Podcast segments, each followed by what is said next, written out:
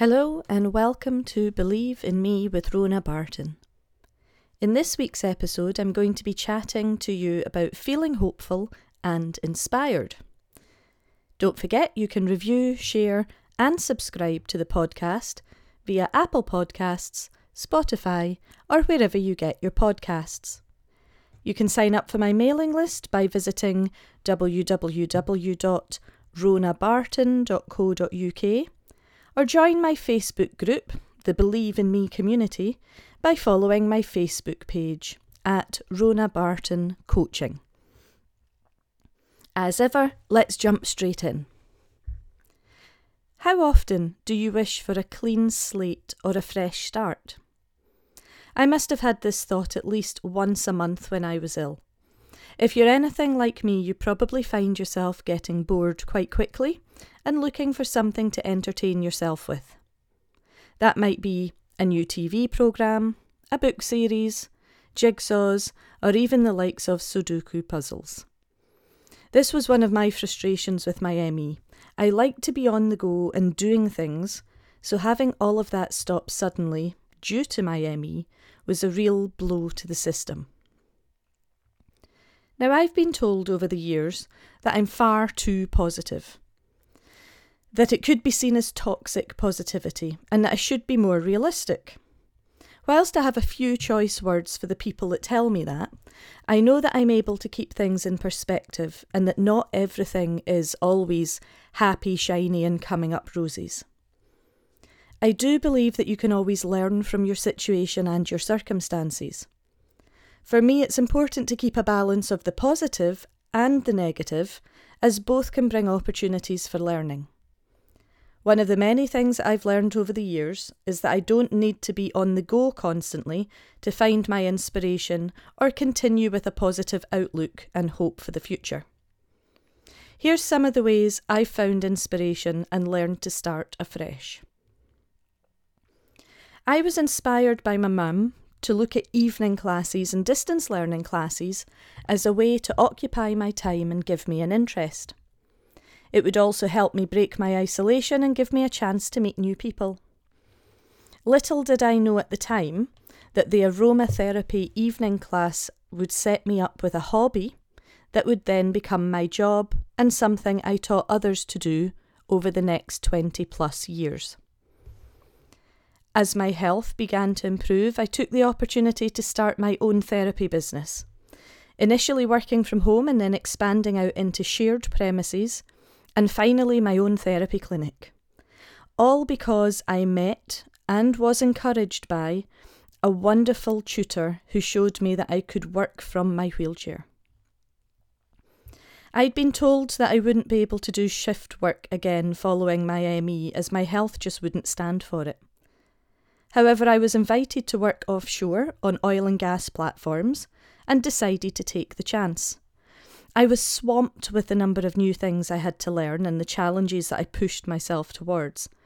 But I dealt with the travel, the shift work, the new people, being the only female offshore on a platform in the Middle East for a month at a time, and having to face my fear of helicopters.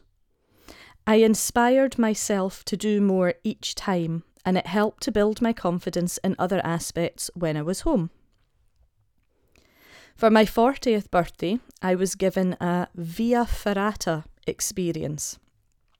For those who aren't sure, Via Ferrata means iron path in Italian, and it's a form of high altitude climbing. In my case, I travelled to Kinlochleven near Fort William in Scotland. We made our way around the route via fixed cables, staples, ladders, and bridges that run beside the third biggest waterfall in Scotland, called the Grey Mare's Tail. It was a wonderful experience, and even when I got wobbly legs mid climb, I knew I was learning a lot about myself and my capabilities at that time. I didn't give up, and I even managed to do the high sky bridge when the others in my party decided nope, it wasn't for them. Even now, when I think that I may not be able to do something, I still want to try. I like to think ahead to how I will feel once I've tried whatever it is. I also like to think about what I might have said to my younger self if I was able to go back and travel in time. I'm not a time traveller, so the nearest I can get to this is to think about what I might tell my 14 year old niece if she were to ask me something like, Should I do X, Y, or Z? What I come back to time and again is basically, why not try and see what you think? I consider the risk or the danger and I consider the mitigations that I'd expect to be in place for whatever it is I'm thinking about doing. Are those in place? If yes, great, go for it, try it, you don't know what will happen. If they're not in place, can they be put in place?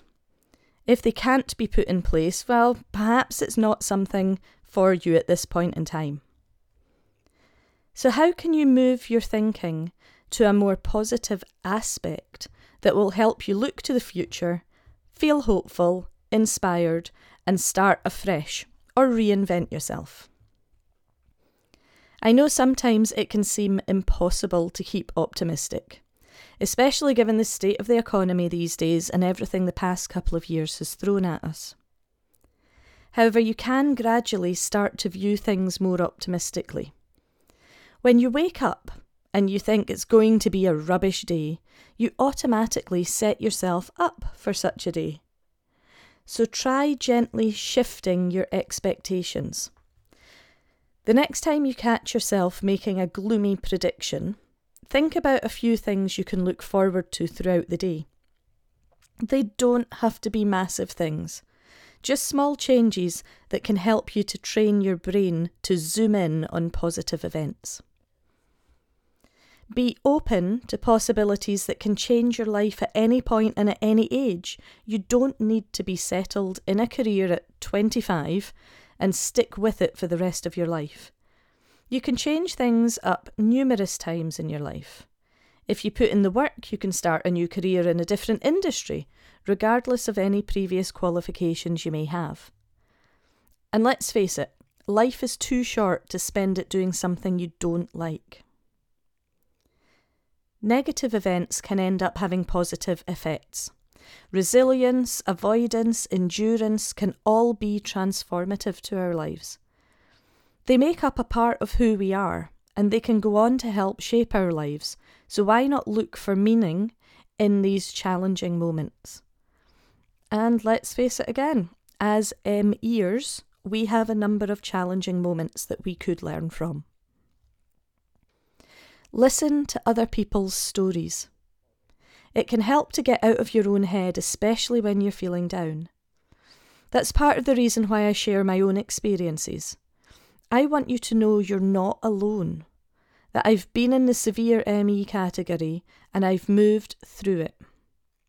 Why not make a point of asking someone in your family or friendship group to tell you a story about a meaningful time in their life? You'll likely hear a story that involves love, courage, wisdom, tears, ups, and even downs all of which make up important moments in life and are worth trying to learn from. Don't forget, it's not always plain sailing. We can get knocked down, but we can always get back up again. And when you feel like you've been knocked down one too many times, take some time out to take stock. Get back to your own safety net, whatever that is. It might be your family, it might be being creative, coming up with an invention, heading out on an adventure, or even snuggling with your dog. Share your plans with your family as they may be able to offer some support, advice, or even go through pros and cons with you. They may be the reality check that you're missing. I know mine bring me down to earth with a bump on occasion, but sometimes I need that. I can get carried away in the planning and forget the practicalities so I do need a bit of a sense check now and again. Nobody quite gives me that like my family. They have learned, however, that I am stubborn and will find a way to test out my plans one way or another.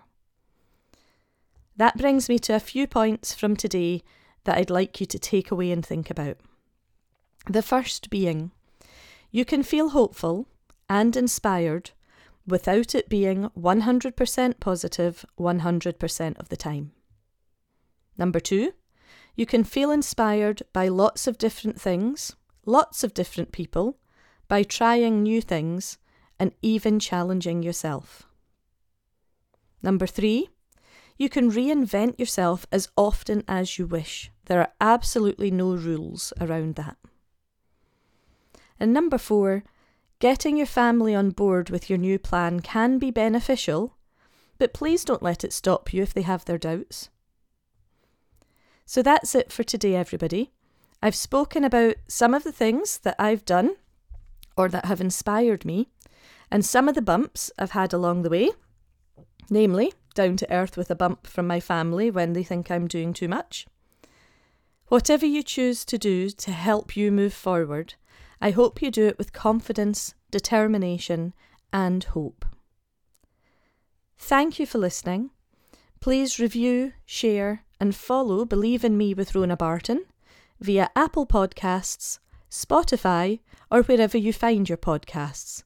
And remember, you can sign up to my mailing list by visiting my website, rhonabarton.co.uk, or even join my Facebook group, Believe in Me Community, by heading to my Facebook page at Rhona Barton Coaching. I hope today's a good day for you, and I'll speak to you soon. Bye for now. you